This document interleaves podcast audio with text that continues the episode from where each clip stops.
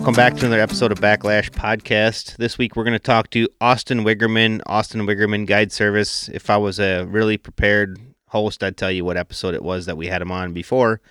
I want to say it was probably mm, in the 90s, I'm guessing. So go back and, and uh, check that episode out if you like what Austin has to say on this episode. Speaking of past episodes, I know that we've had somebody bring, bring it up to us that you can't necessarily hear all of our episodes on, I think it's iTunes.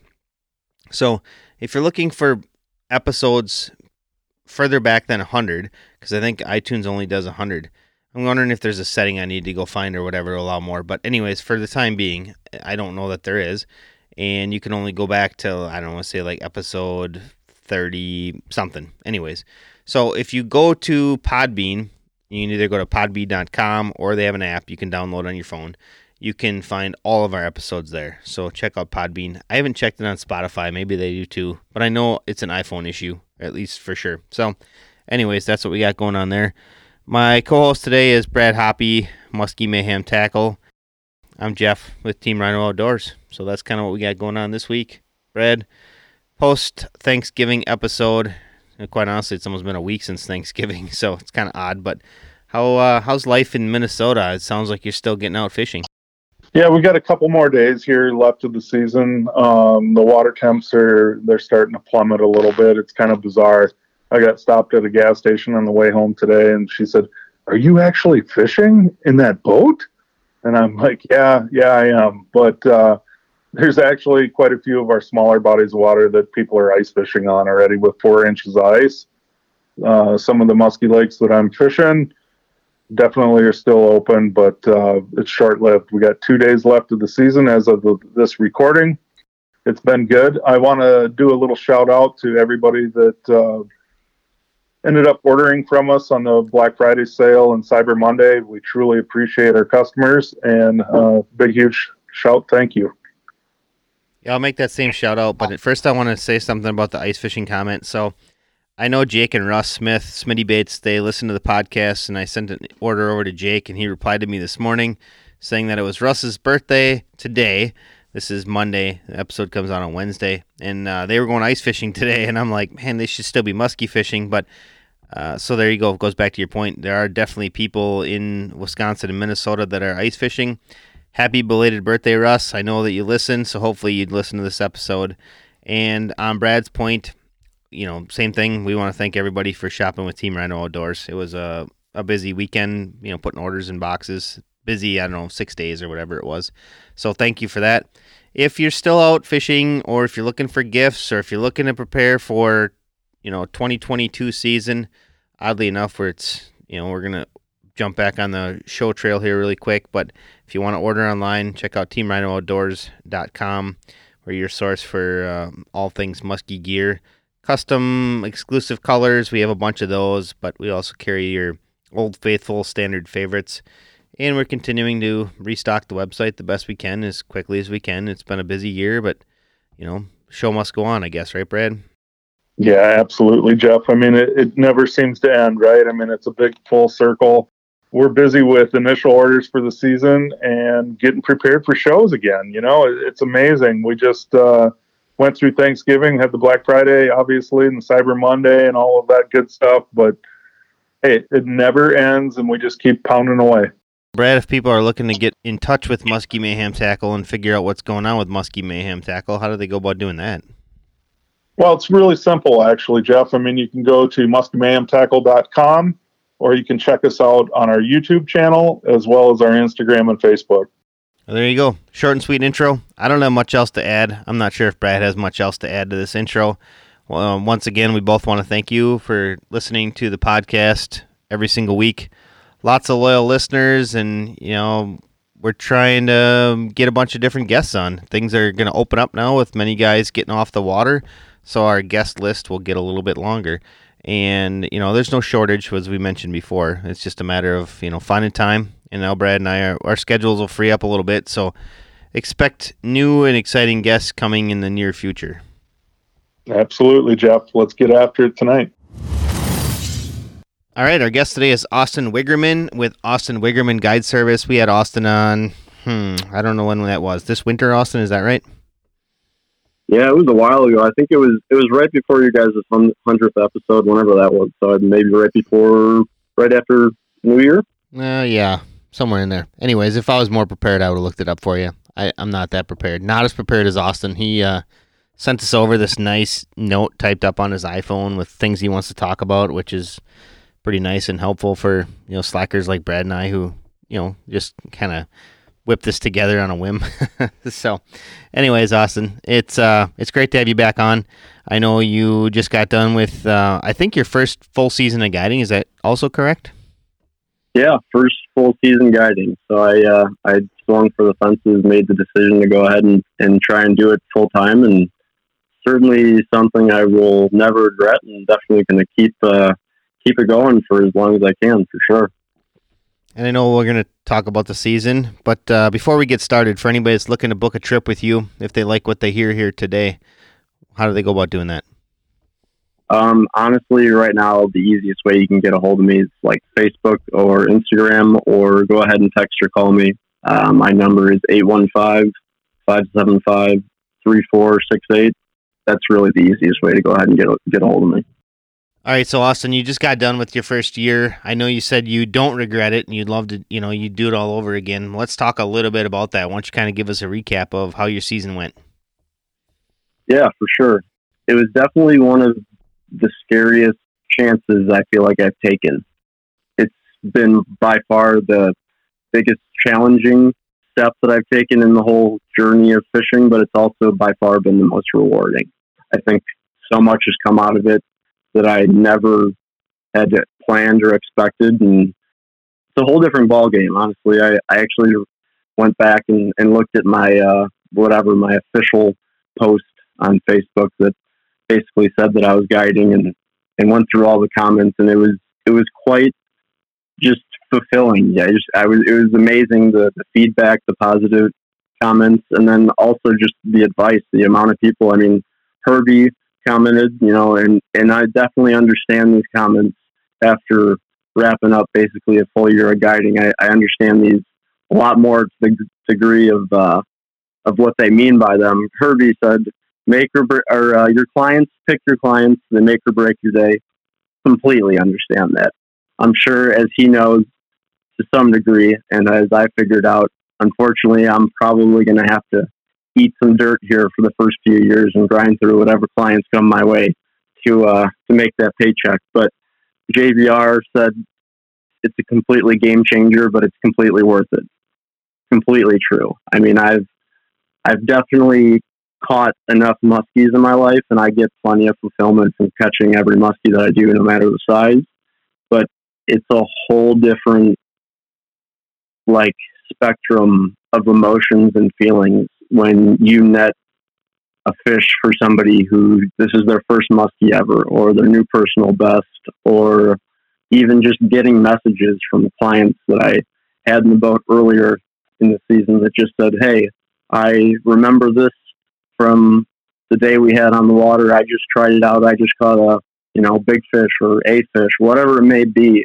It's just a, it's been an extremely tangent within the the fishing spectrum that I've really I never I never really planned on getting into to be honest, but I couldn't be more happy that I definitely went this route. Well, the whole gu- guiding realm, you know, uh, honestly, Austin, I mean, it's it's not always necessarily about catching fish. It's about personalities and maybe potentially being entertaining and showing somebody a good time. So, you know, I've gotten to know you over the last year, and I definitely think you fit the bill. So let's talk a little bit more in depth. I mean, you're, you're talking about how fulfilling it's been. How was your season all overall with fishing as, as well? I think the first few guide outings I had, which I'm very lucky to say that I was some more close family friends, or I they've musky fished for years. So those those were like like having buddies in the boat. Basically, they were they were more or less supporting me making the decision to guide. So those were easy, not a problem. As the season progressed, and I truly began to learn, like on the spot, of dictating the day around the angler's skill set. Number one, But also, I made a point to start every single day when we pulled off the dock by simply asking, like, what would be the the most fulfilling experience from today? Like when I drop you off at the dock, what do you want out of today? And basically, whatever they say, whether that be I just want to catch a muskie, or I want to catch my biggest muskie, or there's guys that they just got a mega imaging unit for the year, and a lot of the day we went around and between spots I had them sitting and looking at what I was seeing on the screen, and basically a lot of electronic stuff. So it was it was a big learning experience, just dictating the day around the client's expectations, number one, but also what they were looking to get out of it. And I think specifically in Illinois, you know, we're not, it's not a state meant for 50 inch muskies. If you're looking for that, you're going to have to go see Brad. It's a much more numbers specific location where when these people started their day, and I would say a majority of my clients, I would say half of my clients had never eaten musky fish before, or if they had, they'd not musky fished with musky deer. So a lot of my days honestly just started off by teaching them how to use bait casters. I would say that was a big learning curve in, well, I know that I can go out there and grab a bulldog or a Medusa, rip it in open water and catch fish. Well, the people that just walked onto my boat, that's that's not going to give them the best opportunity to catch a fish. So definitely making sure that I knew what my clients wanted out of the day as it is their day. No matter what, at the end of the day, it's their day, whatever they want out of it. And then being able to adjust what would give them the best opportunity and get the most out of the day was was really the biggest learning curve, biggest I would say adjustment that I had to make between I know that I can go catch fish, but catching other people fish is a whole different category. So the year went great. Honestly, overall it was it was impressive. I would say personally, I caught the lowest numbers that I've caught in years. The haven't caught anything crazy special for size wise, but that comes with being in the back of the boat, which I don't have any issue with that. And I can tell you, my friends absolutely loved the fact that I was a guide because when they jumped out with me after their work ended and I dropped my clients off at the dock, we had fish to go back on and they took full advantage of that, I can definitely say. But I would say we, we caught a ton of our fish client wise during some of the more productive, simplistic bites, being there was a few really good open water bites that I definitely got on um, end of April, beginning of May, and then again, real post spawn end of May, early June. And then middle of May, there was a really, really good top water bite where it was basically every morning, no matter how good or bad you are at fishing in general, you could get the, the reels dialed in to not even think about a backlash. And as long as I could get a prop style top water out there, we'd have a few chances in the morning that basically propelled them and, and gave them enough energy and juice to go through the rest of the day. So the the beginning of the year was definitely the most consistent, um, easiest part on my job. And as the season progressed, it it definitely got tougher in the sense that the clarity got super dark and dirty, and this is this is a whole different category, which I I learned as you learn your first year of guiding, you learn a lot just on the spot. But if a client's never musky fished before and they don't know what the bait's doing and they're not in tune with going into the figure eight and they can't see their bait coming because the water's so dirty, they're not gonna they're not gonna be able to build that that uh, that mechanics over your eight hour, 10 hour guide trip, whatever it may be. It, it's just impossible. So basically, what I learned is giving them a, a bait that they could see, a really bright uh, bucktail, a top water for the first few hours of the day, even if that was what I would say a lower chance of them catching a fish.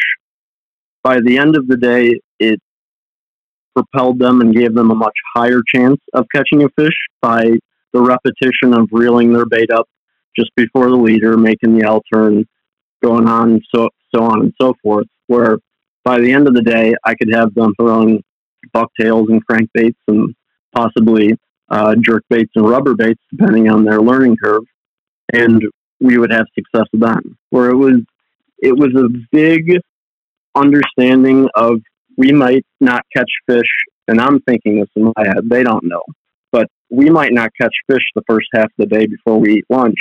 But I'm basically building them into muskie fishermen in the first few hours of the day, and it it paid off a lot. I would say we caught a lot a lot of our fish in the first hour or two after lunch, and it's it's really surprising because on a on a body of water and just for background for anybody who who doesn't know, I guide on the Fox Chain Lakes, which is supposedly the busiest waterway in America. Where if you Google it, literally there's over thirty thousand people on this waterway, which is only I think eight or nine thousand acres on holiday weekends, and it is it is an actual zoo. So when I'm talking about pressure, it's like nothing you ever even want to experience. So that mid afternoon bite, that's not usually when you'd be catching muskies, especially as temps really climb and summer patterns solidify. That's that's actually when we did, and I think it's more to do with getting their mechanics built, giving them some confidence in casting, retrieving, boat side, whatever, and it, it ended up paying off, which was which was pretty dang cool. You know, ultimately though, Austin, I mean the mechanics are really a big part of this whole sport. And obviously you've been fishing muskies a long time. So you understand the mechanics and the importance. But being able to, you know, read your clients and try to work with them to get them to that level, half the time they probably don't even realize that that's what you're actually doing, which there's nothing wrong with that. But um, exactly it definitely sounds like it paid off for you in the long haul. You know, you, when you tell me that you're catching your fish after that initial lunch break or whatever, getting back out there, definitely the repetitive motions and just the coaching. And I, I think a lot of times guys don't like to coach. They're scared to coach because maybe they don't want to offend somebody or whatever it might be. But honestly, I think that's what most people are hiring guides for. They want to know what what is it that I'm doing wrong what am I doing right? And I think as a guide, if you can fill them in on what that all means, you're definitely going to get further advanced. Oh, absolutely. And actually, I got two points on that because that's that's an extremely interesting point for sure, especially like in the muskie world, where like number one, especially when I came on the podcast the first time around, I definitely wanted to talk about things well beyond the nerves. I wanted to talk about things that I felt like were a little bit more advanced. But I also had in the back of my mind where I don't want to be telling people what to do. Where like you can literally go do a million different things and catch muskies. There's muskie shell, there's muskies deep all year round. So if you're doing something that's working, there's no right or wrong way to do this. So when you're when you're giving advice or you feel like you shouldn't be giving advice, you're not exactly telling them specifically what to do, or something like this podcast. Like, I'm sure later when we start talking about stuff, I'm not like saying that there's a line here, you have to be doing it this way. And as a guide, and it felt made me feel extremely more comfortable with the the lack of experience in my clients, which sounds bad, but it's actually good because it gave me the confidence to articulate and build their mechanics and their confidence and understand what they're looking at on the front side imaging graph and I realize that we are fishing over fish all day. I think the way that it worked out, looking back at it now, it, it worked out as good as I could have imagined. I mean, I, we I got I, I think almost ten people's first muskies, kids, adults, guys that have been fishing for thirty years. We got a guy guy and his son his dad. He he hired me, and his dad's been fishing for muskies for thirty plus years. We got his first two muskies ever, and I mean, just like stuff like that. That when I net that thirty six inch fish, if I would have caught it, yeah, it's exciting. I caught a muskie, mm, you know, producing fish, doing whatever I'm doing, but at the end of the day, coaching them through how to work that crankbait, pulling up on a new spot, having him catch his first muskie ever, and then his second muskie ever, that's just like the the addition to this guiding thing and, and sharing experiences with other anglers that you normally wouldn't do if you're just fishing with your buddies or by yourself or so on. And it, it, it just adds an incredible element to the sport that I, I know I've thoroughly in, enjoyed more than anything. And it certainly pushed me to like places where I usually I wouldn't go. I mean, if I was out there by myself, I know that I'd be pounding open water for a majority of the year because I'm just trying to catch big ones. Well, it doesn't mean you're going to not catch little ones, and it also doesn't mean that I'm learning anything because I'm just targeting big musky marks on my you know mega side imaging that are out with suspended bait fish. At the end of the day, I didn't learn anything yet. If I'm fishing after I just drop clients off because I need to dial in something for the next day's clients, well, I got to go out there and throw little crankbaits or bucktails up against the shoreline or a bunch of stuff that push me outside of my own box, which is something I always preach to try to continue to learn and grow as a fisherman. The simple fact of guiding and having to do these things that I normally wouldn't do actually, I think, made me an extremely better angler just for the forced fact, fact of having to go do this, where as opposed to I probably wouldn't have otherwise. I've, I've said it for years, Austin. I mean, I learned something from the least experienced musky fisherman to the most experienced fisherman. Somebody always has something to bring to the table.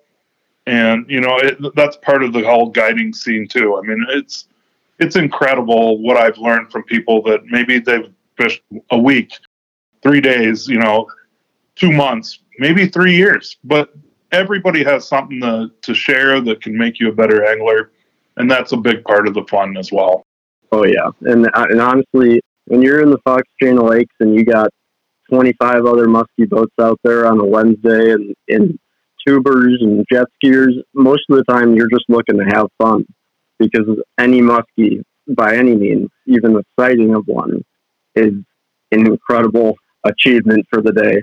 Let alone just trying to stand in the boat from the boat wave. So I mean, I definitely had an absolute blast with everybody that came in the boat. I I tried to share as much knowledge that they wanted to obtain, and also just just have a, a plain good time. I mean, that's that's really what I would say I focused on big time as the season went on because we're not in the beautiful Northwoods of Wisconsin or Minnesota or Canada. We're literally in the most populated, pressured, boat filled system across the entire Midwest. It's not a enjoyable scenery by any means, but it can be an extremely good musky fishery and dictating and trying to curate the day into just a fun time, fun learning experience was just what it's all about for sure. So talking about the Northwoods of Wisconsin into Minnesota, I mean you're guiding in all three states, correct? Um, I did not do any guiding in, in Wisconsin this year, and I, I was I was planning on doing guiding in Minnesota, and my only issue with with the Minnesota thing this year, as you know, is the water temps just got warm everywhere. So for the few weeks that I had planned on basically spending in Minnesota to guide, I I had a a, a wrestling match with myself. Basically, to I, I couldn't allow myself to promote me guiding in Minnesota online while I knew guys in Minnesota basically weren't fishing because of the water temps. So I I didn't do anything. Basically, there was a, a good stretch of time where I guided maybe once a week, and it was here in Illinois during the few hours of the morning after our cool down, where temps got low enough, and I felt comfortable enough to take people out and, and try to at least teach them something, let alone catch a few fish. So it, it was a it was a somewhat slow uh, summer, but I did get away. I got um, I got out to Minnesota in your area for a week at the uh, see latter half of August. I think it was right about the first. It was it was full moon, I believe, but it was right about the first uh, first bigger cool down. I think temps got down to about seventy the last morning I left, and it was it was an interesting trip. Every trip I've had this year has gone with either trailer issues or boat issues. And Minnesota trip was with a trim uh, relay sticking, and my motor was just constantly trimming upward. Which I know that I got in contact with you, and thank God I did because it saved the rest of our trip.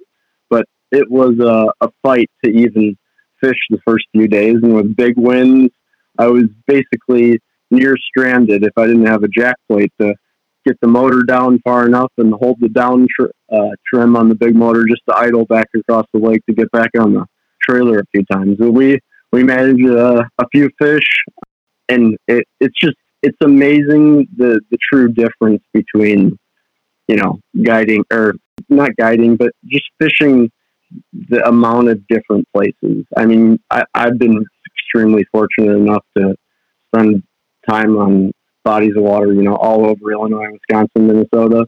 And it when I go up there, and I know you feel it's pressured, and it's certainly a heck of a lot more pressured now than it was five and ten years ago. But I go up there and I see, I, I think we saw one or two other muskie boats for the first two days, and I was like, this is this is insane.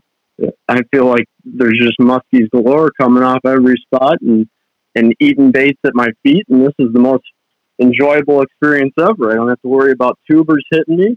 But uh, but yeah, I definitely I spent a week up in, in Minnesota. We got uh, my good buddies um, new PB last morning, which was uh, was awesome, fifty and a little over fifty. And thank God for like I said, your uh, your hookup on the on the boat relay. We drove what now a little over an hour in those bad storms that that day, and uh, got got rehooked up there and we decided instead of driving home, we're going to go finish the trip off and ended it on a good note. And then I spent one uh, one weekend up in northern Wisconsin with uh, good buddy Sam Stone.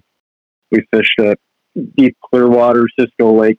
That's kind of our style when we go up north these days. But um, we got an absolutely insanely gorgeous tiger muskie. I think it was 44 and a half or 44 and three quarters. And it was like just the most picture perfect mosaic painting of a fish I've ever seen. It was it was pretty incredible. So got to share that with him, and then uh, and then came home, and I've just been grinding in Illinois. It's been um, definitely been just amazing to see the difference. And and I know we talked about it a little bit before we started recording, but basically you were on the water today in Minnesota. Yet when I showed up at the Fox Chain this morning, as of what is this eleven twenty nine the lakes are basically iced over here. And I think it's different world when you're talking about lake sizes and the seasonal changes and how quickly they occur in this neck of the woods. I mean, for us to have our lakes iced over at the end of uh, what is this? No, November. Yeah, at the beginning of November, I think water temps were still in the 60s. It's pretty impressive how quick things change and how the tiny lakes around here really just don't have the same patterning ability with progressional or yeah the progression of, of seasons so and that certainly has changed the fishing throughout the year for sure so austin sounds like you're able to travel around i mean you fished in a bunch of different states this year so but it sounds like you spent most of your time in illinois you want to talk a little bit about, I guess, some of the comparisons, maybe the similarities and differences between the three states that you fished in? Yeah. You know, I, I think spending time, this is definitely the first season that I've spent this many days in a single state for sure. I think uh, when, when I've spent even multiple days in a row on a single body of water, I feel like by the the end of that day, you're so dialed in, or by the end of those few days, you're so dialed in that it's just all the the small idiosyncrasies, basically of, of each lake or, or that waterway or that time of year that that, like I mentioned previously, the changes here in the acreage of water that we have, they just they just occur so quickly, and I think that when it comes to the day and age of social media or spot sharing or background fishermen, things along those lines, it it can only serve you so so far. And being a guide, being on the water day to day, and and seeing the changes that actually have occurred just on our Fox Chain Lakes over the last few years. The water overall has gotten dirtier in clarity. We've lost a lot of our weed beds that used to grow out to 9, 11, 13 feet of water. And it's, it's basically turned what I would say a, a quality handful of spot fishery into a more pelagic roaming style of, um, of muskies. And I think that one thing I incorporated throughout every single day of guiding was there was not a day that I was going to spend on the water without checking less than three feet of water and the basin. And I know that personally, I spend a lot of time in the basin down here. Just seems like the big fish spend a majority of their time throughout the entire season, especially coming boating and fishing pressure season suspended across the basin. But I also found that making sure to hold myself accountable to checking that super shallow water became extremely important, especially in the in the latter half of the year where, where things started to cool down. Like I mentioned, our, our lakes are just not very big. So springtime, water temps from 55 to 70, that happens in a week, a week and a half. Where like that's your prime temperature that we as musky anglers sit all winter waiting for that post spawn, like progressive, slow warm up. The reality of slow warm up or the slow cool down here is just non existent. It just it doesn't happen. So planning on that inside weed edge bite or the span bite, whatever it may be, it shines in very short windows, and I think that fish move in smaller packs to those, let's say, inside weed edges. Um, but it's not a it's not a giant movement where you may see something like that happen on on lakes in Minnesota or lakes in Wisconsin, where you had that progressive cool down of fall pre turnover, and now there's a whole shift within this last few days of fish pushing up super shallow. It just it just doesn't seem to happen that way. I think holding myself accountable to understanding that there is a big difference between I can't walk on or launch my boat on the lake, see temp 64, and go, oh, all the muskies are shallow. Because as we mentioned earlier, the whole the whole population of fish aren't doing the same thing. There's fish out deep, fish out, fish in shallow, and making sure that I try everything throughout the day, no matter if I'm having success shallow or if I'm having success deep. It added so many bites and so many new learning experiences throughout the year that I, I basically wouldn't have gotten if I didn't hold myself accountable and force myself to just check a spot super shallow between going lake to lake, um, fishing basin, something like that. Whereas, you know, I think a lot of us get into the habits and the milk runs and the, the oh, it's for sure this, and it it definitely it definitely narrows our ability to progress as fishermen and learn. And what I found to be an extremely consistent pattern from I would say the beginning, middle of May to basically the middle of October was super deep and super shallow. And what I attribute it to is the fish have become accustomed to boats, but they do not like being underneath boats. And by boats, like I mentioned earlier, we have a zillion of them. So when I mean super shallow, I mean I'm sitting in two to three foot waves from 30 foot cigar boats cast into the sand shoreline because the boats can't physically drive next to the docks or between the docks and shore, and that's where these fish are sitting. I don't know that they necessarily want to be there or that they're necessarily set up there to feed, but middle of the day, hot temps. Technically, it's flat column, but you're you're fighting boat waves and basically the the whirlpool effect of our small lakes. And there's fish super shallow, and those much much more uh, you're able to convert those fish much more often, especially when fish are in a negative or neutral mood, as opposed to your your deep fish, where that as a personal fisherman, that's what I would have been grinding on all day. But when I have clients coming up the next day that have never musky fished, well, you got to find something different. Doing uh, realizing that a little bucktail, super shallow, just to be able to find fish worthy of making a move on a bait. It definitely it, it just comes full circle. You gotta you gotta realize the differences, and I'm I'm definitely lucky to be able to take all of the knowledge throughout the Minnesota years, the Wisconsin years, and I definitely miss those states.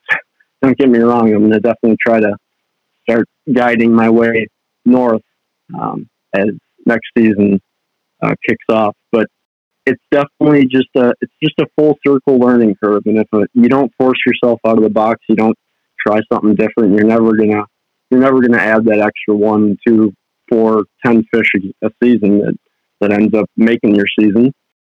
Ends up, you know, could even be PB or whatever it may be. But definitely just adding something to your arsenal, getting outside your box, taking everything that you've learned from all the waterways and realizing the differences. You got to fish you got to fish everything throughout each day. I truly believe that, and I think it plays a major major role on smaller bodies of water, um, or I think it has a, a, much larger factor on these smaller bodies of water where the uh, the changes occur much much quicker.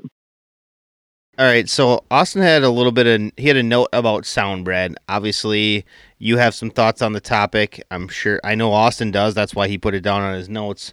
But let's kind of get your thoughts on sound Brad because I know that's kind of been your gig now with your two latest baits, you know, and obviously there's some vibration, but there's some sound there too. So don't you kind of, don't you kind of go into your thoughts on sound right away? Yeah, you know, sound is an interesting thing, right? I mean, we all know that muskies relate to certain sounds and attraction. One of the things that I can kind of go back to, and I'm going to start dating myself here a little bit, but man, it's it's been a long time. I bet it was 2003, 2005, somewhere in there. Mike Keys had Greg Thomas in the boat. They were doing a TV show, and Greg was on a night bite for um, doing a trolling night bite, and it was so unique because I knew about the bite. And I, I I know who exactly came up with this bite. It was Billy Beekner, you know, a really good friend of mine. And they were catching on slammers and they were trolling these baits three of three or four i don't know remember how many people were in the boat but the, the tv show is probably still out there probably on youtube and um, it was keys outdoors greg thomas and they're crushing it on these slammers and i'm out there doing the same exact thing and i'm not catching but they are and so guess what you know what it really boiled down to was sound and what they were doing is they were using a 13 inch grandma, or excuse me, 13 inch believer. They weren't getting bit on the believer, but what it was doing is it was attracting the fish, and then they were eating the, the slammer baits. So, I mean, think about that. That sound made the difference. Yeah, it wasn't the bait that got, actually got eaten, but uh, but the slammers were. And so, from that point on, you know, mentally for me, sound became a really big thing and, and you just said it, Jeff. I mean, we looked at the trigger and we looked at the detonator. You know, Danny Herbert came up with that whole sleeve idea underneath the clevises, and it definitely makes a different grinding noise under the water. Those clevises are turning that sleeve and kind of grinding grinding against the bead. Muskies like it. So sound has always been something that's been crucial in the back of my head. And I, have said it before, you know, you have those special cowgirls that kind of make that clicking noise. Well, both the trigger and the detonator are doing that now just because of that sleeve. And it's it's the best duplication I've ever been able to come up with when it comes to making that certain noise that I believe muskies really are attracted to. Oh, for sure. It, it basically took your, your best bucktails that have been bent and, and caught fish year after year that have that grind and that noise, and it, it gave you it gave you the instantaneous out of the box fish catching ability that used to be like a year after year use bait that developed into that. To me, it's wild because uh, of the the little side side note that I've gone into the, the whole learning aspect on sound and, and truly its importance. But it's wild that that this was developed just in general for bucktails number one when you put on like a, a, a, junior cowgirl right out of the box and it just comes back pure and you, you don't even feel any any grind let's say it just feels like just so pure the blades are spinning perfectly in sync and it's just pushing water and you just don't even feel a thing that's great and all but then when you go down the whole rabbit hole of how much sound truly plays an importance into the role of fish and marine species under the water. It's definitely an environment more dictated towards sound than it is sight by like a long shot. And the fact that you can just put a sleeve on that bait and having that incorporated with the stagger blade, um, you know, trigger and detonator that you guys came out with, it's just instantaneous fish catching ability. It's, it's pretty wild. Yeah, I think that's just a, a small equation in this whole deal. You know what I mean? I, there's so many different things that you can do to to gather some of the sound. Just as I said with, you know, trolling a believer. While you're trolling that believer, it's not the bait that's the go-to. You know, it's the other baits that are, but it's an attractant, and so you got to pay attention to the little the little details, if you will. And sometimes um, just having that other attractant in the boat will definitely get fish to, to eat a different bait. And and here's actually something that I, I just recently either thought of or, or heard on the podcast somewhere along the lines. But it was basically the idea of why the third person in the boat gets bit on tough days, right?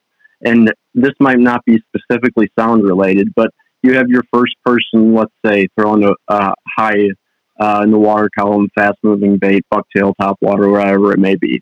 Second person in the boat, you know, throwing either slower top or slower bucktail or a crankbait, something that gets down a little bit.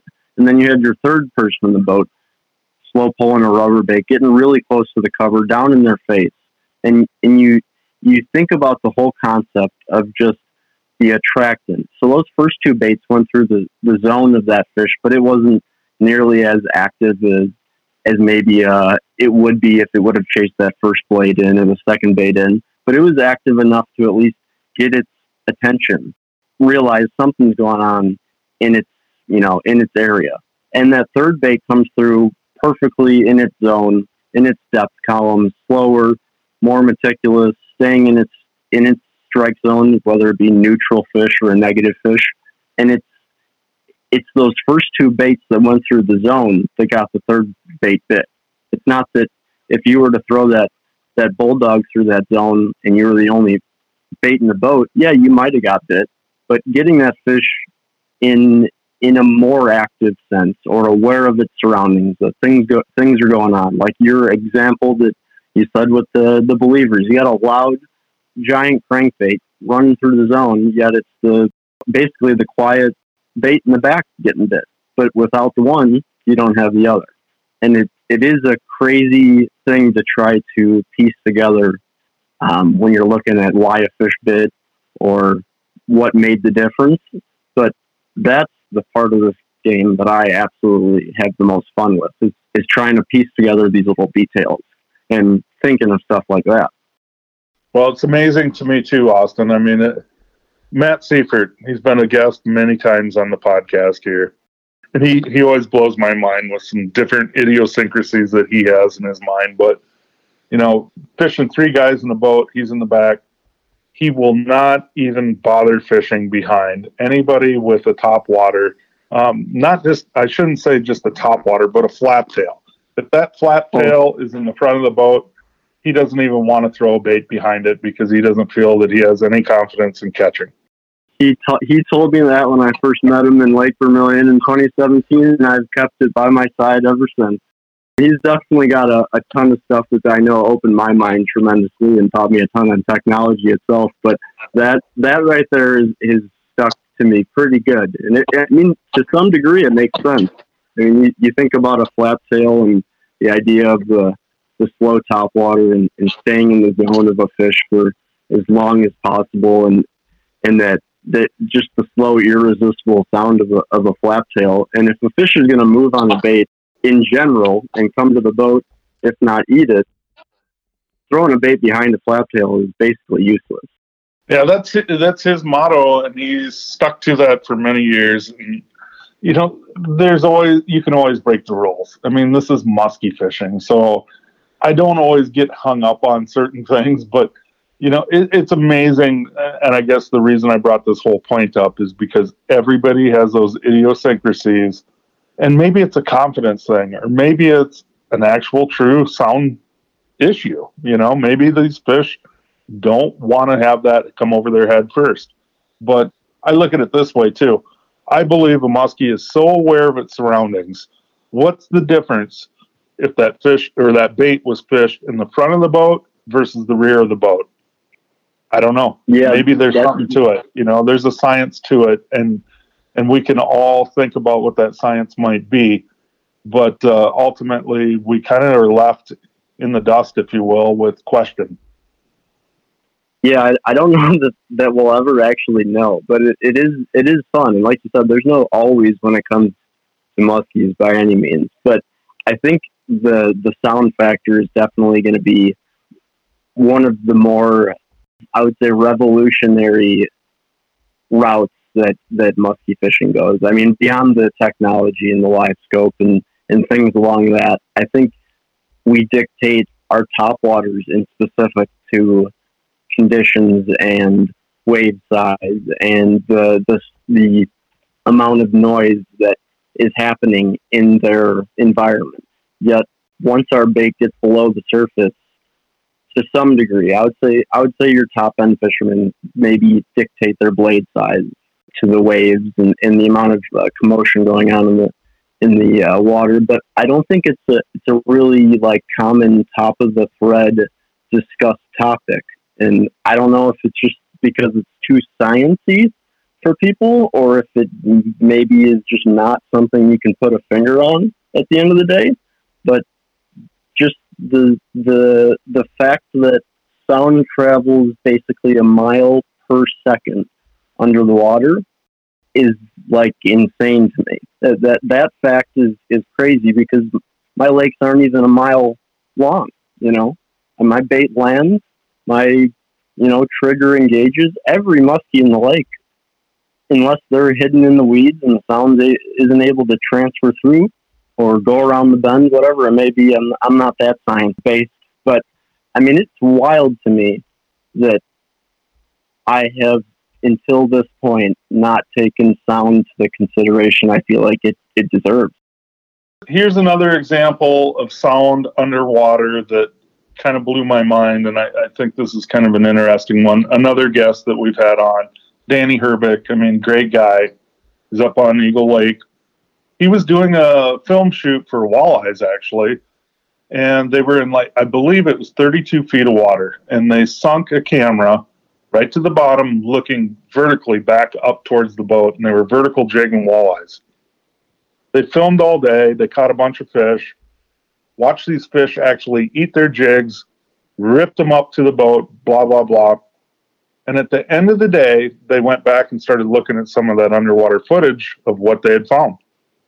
You could hear the voices inside the boat talking the whole time they were catching these fish. So that one's kind of stuck to me too. You know, how much noise are we making in a boat that uh, probably dictates some of our catches as well? Yeah, and so I, I got this is a perfect place to plug. So the, the the YouTube page that I've been finding a ton of this information on is called Muskie Factory. John Anderson, I think, hosts the majority of it, um, but this the uh, scientist is named Sean Landsman. If you, people want to actually keep deep diving on this, if they looked up the Muskie Factory, I believe it's something to do with uh, pressured waters and tough times on YouTube it goes into all of this. But it's it's amazing. They have there's a guy in Canada they talked about that basically he put an underwater camera and fished with his outboard engine running during the day. And the amount of muskies that came up to just look at his outboard engine while it was running and on during the day and just inspect what was going on because they're naturally curious and the top of the line predator in their waters came up and checked out the big motor and then swam away. It didn't want anything to do with him fishing, just had to inspect the noise that was coming uh, or that was going on in basically their area.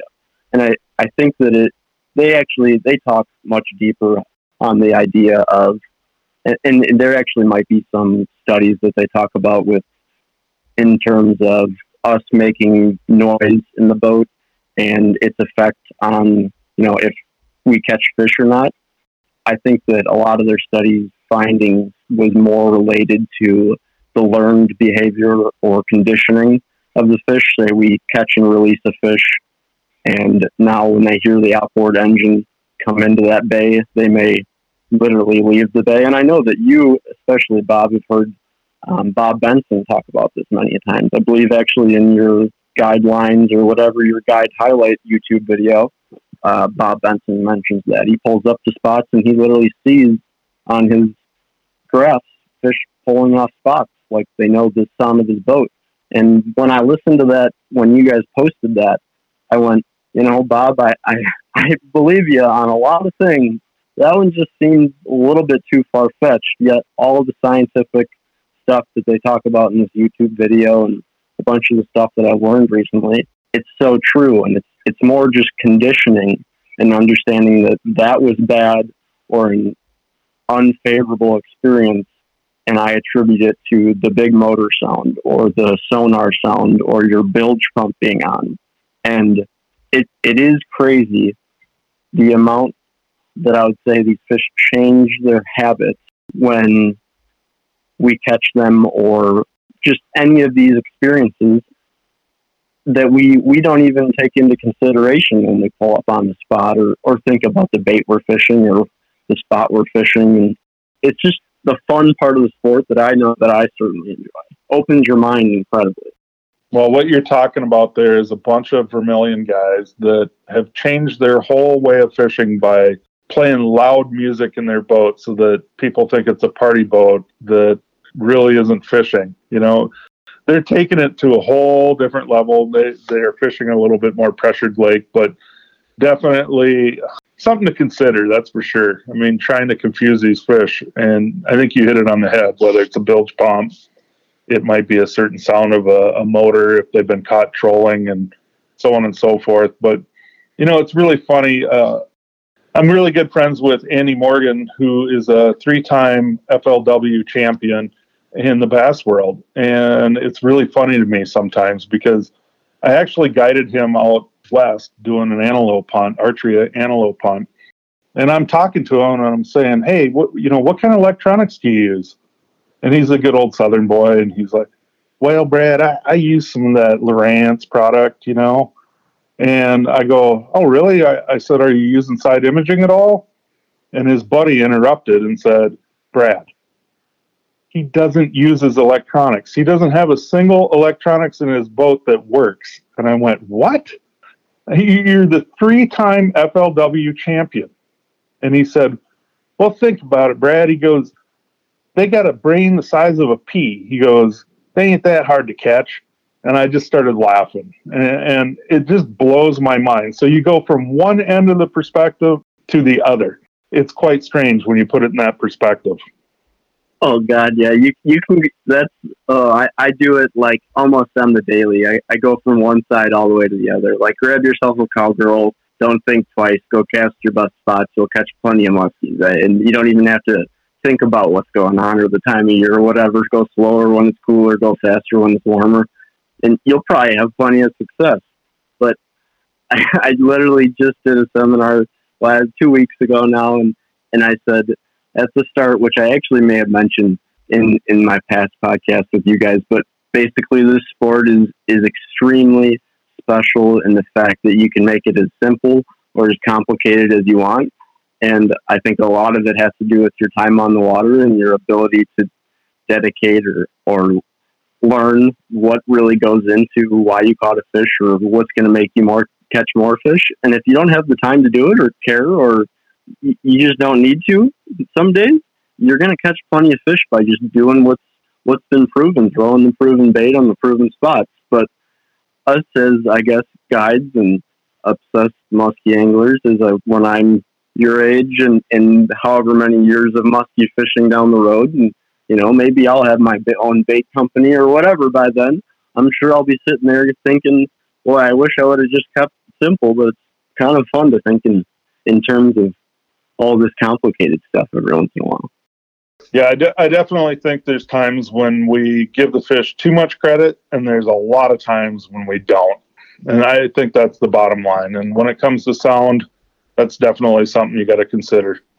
Sound and pressure, because I mean, pressure, pressure by far changes everything. And I know personally, I can attribute so much of my my drive to try to do something different on a daily basis or modifying baits, whatever it may be. And that's just simply learning the sport of musky fishing in the most pressured body of water in the U.S. by Google's standards. And then being able to take that and go to Wisconsin, go to Minnesota. And I wouldn't say it's, it's easier fishing, but the fishing that I'm doing and the dialing in process and what I attribute to be a bigger factor over a smaller factor, learning all of that and, and knowing your your variables each day and what makes a bigger difference. It's made the, the fishing easier when you go to better fisheries. And you're only as good as your fisheries. Hey Brad, I got a question for you before we get out of here for the night. That story about the believer and the slammers, have you seen it happen? Have you seen it work since? Maybe. All right, just checking. I, have tried that actually. When, uh, I don't know when you to... talked about that last, Brad, but I know that after you talked about it, I certainly tried multiple times during my trolling ex, uh, ex- excursions on putting a super loud rattling bait, and I'm sure you could probably look at my Team Rhino orders, and there's a there's a little uh, stint there of really loud, big rattling baits that I ended up ordering, but I think that's uh, that certainly still works uh, down here. Well, it's, it's kind of interesting. I mean, we have the um, shad bait that we came out with. I don't even know how many years ago, three, four years ago, and it's got rattles in it. And there's times when definitely I've seen it prove true. If I have it on one side running, those baits are getting eaten. I pull that bait and put it on the other side of the boat. You know, we started on port. We go to the starboard side we put that back out, put the trimmer shad out, boom. All of a sudden, starboard side starts getting eaten. So it's definitely there is something to it. Would I say that it works every day and it's you know the the catch all of almighty? You know, no, it's not. But there are certain days that it definitely calls fish up. Yeah, for sure. And if you don't know about it, you're never going to be able to try it, and they're not going to catch you the fish you don't know about and you don't try it. So that's that's the fun of this stuff.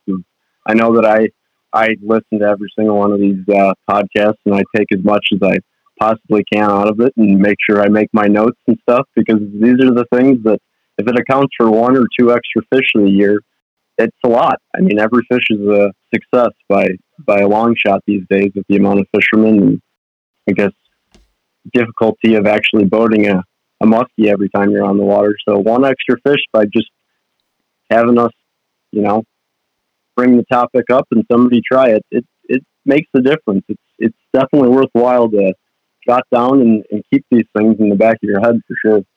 It's all the pieces to the puzzle, like we talk about all the time, and each one of those pieces just takes you to the next level. Exactly, and that's every level more frustrating, more fun. You know, we're always trying to add pieces to the puzzle, but one thing that can do is it can set you back a little bit too. So you got to be cautious with some of this as well. You know, from time to time, something that you believe in because you caught in a certain manner or fashion doesn't always mean it's the the catch all to all fish. So keep that in mind as well. I think that's a very, very good point to drill home. And I, I think you said it in, in a similar way, but a different way of another thing that you preach, and it's just don't fish memories and I, I know that that's a, a huge topic that I, I try to preach on as well. I think that if, if you're fishing the current conditions, the what should be working for where the fish are on your on your electronics, you know what you're seeing for that day, and you put whatever tool piece of the or lure of the toolbox, you know, to to work for that day during those circumstances. It's going to give you the best opportunity. Half, half the time, having all this jargon in your head, like you said, it, it can overcomplicate things and actually make you unproductive if you're not not careful. But the the LCD, you know, lure change disorder. I actually put this in my notes, which was kind of interesting. Who has LCD during trolling? You know, like no nobody's out there just trolling for five minutes, taking a bait off, trying a new one. So w- when you're sitting there and you're you're in that LCD stage, which I know a ton of us have from time to time, especially when fishing gets tough. Think of it as if you didn't give that bait multiple spots or a chance to go by multiple fish that could easily be in different moods or whatever it may be. There's no reason you're not actually learning anything. You're not going to catch any more fish by changing baits a million times for the sheer fact of not confidence or a million different ideas and things going through your head. You gotta you gotta think of it in terms of if you were trolling right now, how many times would you have changed baits in the last hour? Well, maybe one or two, and probably just a color or a depth of that bait running. So again, knowing knowing your variables and which ones are actually playing uh, a bigger importance on the end result is is definitely the, the key to it, and all the rest is just fun stuff to make sure you, you keep on the on the side of the, the head for little in, introductions to hopefully get you an extra fish or two throughout the season. It's it's no, you know, like you said, see all, see all. Have have one one way of doing it. There uh, there's certainly a lot of ways to do it, and making sure that you're you're keeping diverse, but keeping it simple is, is definitely the best route. Well, Austin, we appreciate you coming out and talking muskies with us. For somebody that's looking to book a trip with you again, how do they go about doing that? Uh, you can just go ahead. I would say the easiest way to get a hold of me would just be direct phone number. Again, 815 575 3468. Um, text and call. I haven't quite started booking for 2022 yet. Um, I will for sure be doing uh, Illinois throughout all the way into, I would assume, the beginning of June. And after that, I'm going to hopefully make my way into Minnesota for um, the majority of the summer and then fall, who knows. So definitely we'll be able to at least get you um, booked for a, a, general date here in the spring if you're looking to get out in Illinois. And then after that, any other interest, like I said, you can uh, we can discuss that uh, through text or, or again Facebook or Instagram. Austin Wegerman, just my name. Um, feel free to get a hold of me, and feel free to get a hold of me for any other things. I love love talking muskies. I could talk muskies for you know three more days with you guys for sure. So, but I do want to thank you guys again for having me. I'm glad that I was able to uh, make a second appearance. So my first one must not have been too bad. But again, thank you guys. Uh, honored to be able to talk with you guys, some of the top guys and most representable uh, bait owners and bait company owners in the industry. It's it's pretty cool to get on here and talk, and, and hopefully we we shared some knowledge for some people. Yeah, absolutely. We just want to thank you again for coming out. We appreciate that. We appreciate you listening and the kind words on the podcast and about Brad and, and myself. I, I know Brad deserves them. I don't know if I do, but you know, we thank you for all that. And we just want to thank our listeners again for coming out and listening to another episode of our podcast. And we will come back with another episode again next week, Wednesday. So thanks again. Have a great day.